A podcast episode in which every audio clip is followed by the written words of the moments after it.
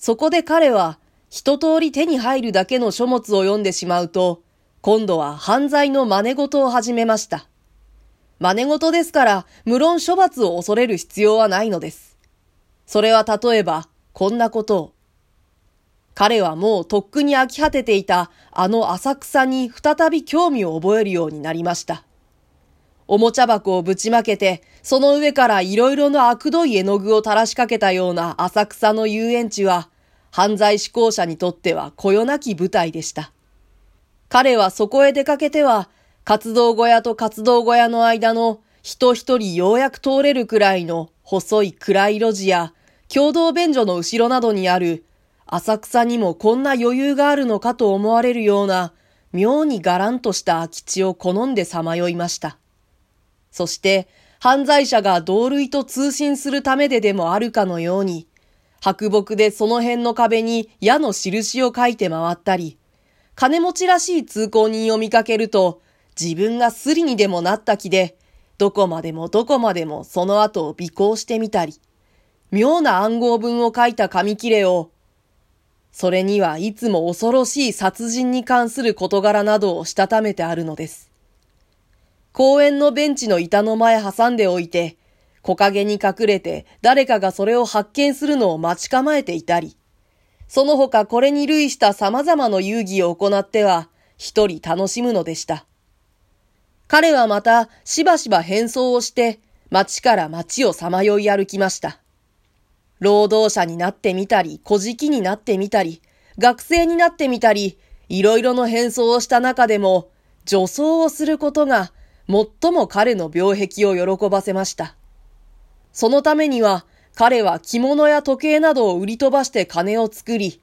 高価なカツラだとか、女の古着だとかを買い集め、長い時間かかって好みの女姿になりますと、頭の上からすっぽりと街灯をかぶって、夜更けに下宿屋の入り口を出るのです。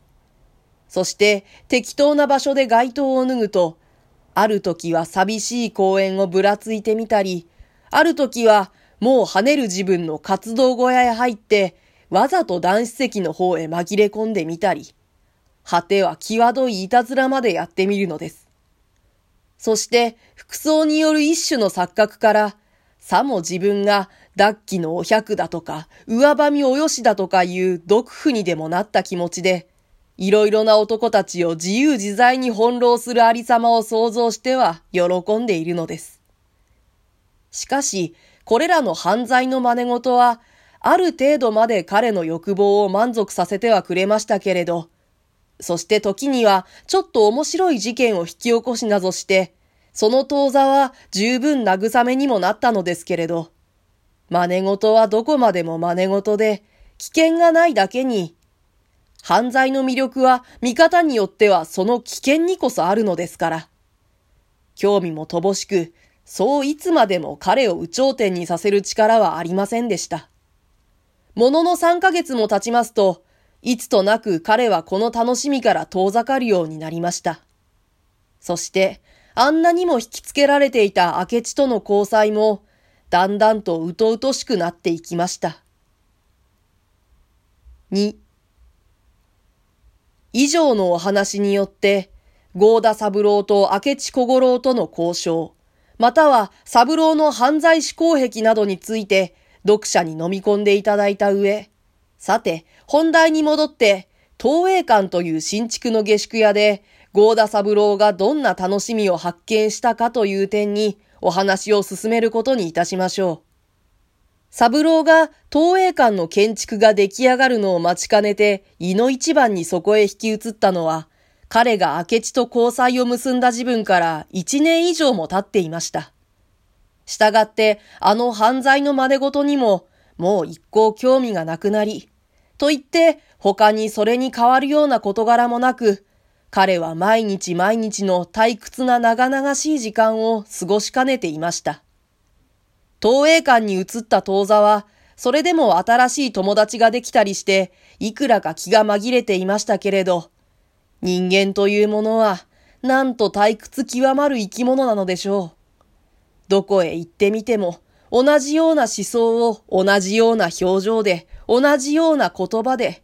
繰り返し繰り返し発表し合っているに過ぎないのです。せっかく下宿屋を変えて新しい人たちに接してみても、一週間経つか経たないうちに、彼はまたしても底知れぬ検体の中に沈み込んでしまうのでした。そうして東映館に移って10日ばかり経ったある日のことです。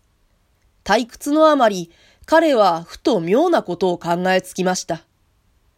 彼の部屋には、それは2階にあったのですが、安っぽい床の間の傍らに一間の押し入れがついていて、その内部は鴨居と敷居とのちょうど中ほどに押し入れいっぱいの頑丈な棚があって、上下2段に分かれているのです。彼はその下段の方に数個の氷を収め、上段には布団を乗せることにしていましたが、いちいちそこから布団を取り出して部屋の真ん中へ敷く代わりに、始終棚の上にベッドのように布団を重ねておいて、眠くなったらそこへ上がって寝ることにしたらどうだろう。彼はそんなことを考えたのです。